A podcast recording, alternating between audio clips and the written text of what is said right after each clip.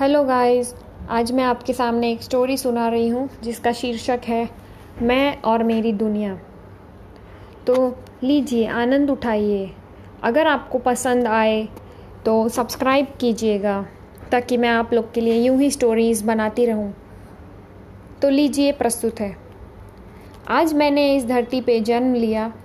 मैंने दुनिया को देखा और दुनिया ने मुझे। मैंने आँसू बहाए। दुनिया वाले मुझे चिढ़ाते हुए मुस्कुराए। माँ ने मुझे हाथ में लेकर चूमा। बाकियों ने इग्नोर करते हुए मुँह फेर लिया। किस्मत तो ठीक ही लिखी थी भगवान ने, पर किस्मत से बहुत ज़्यादा बिहेव किया लोगों ने। कितनी एक्साइटेड थी मैं इस दुनिया में आने के लिए, पर लोगों का रिएक्शन देखकर लगा कि मैं इस दुनिया में बोझ हूँ। आज ही तो मैं बॉर्न हुई हूँ। आज से ही मुझे एहसास करा दिया कि मैं एक पराई लड़की हूँ। हाँ मैं एक लड़की हूँ और गर्व है मुझे लड़की होने पर। आप भी देखिएगा, जब मैं बड़ी हो जाऊँगी, तब दुनिया मेरे कदम चूमेगी। तो क्या हुआ कि मैं एक लड़की हूँ? तो क्या हुआ कि मेरे पापा कौन है, मुझे पता नहीं। तो क्या हुआ कि मैं अमीर नहीं?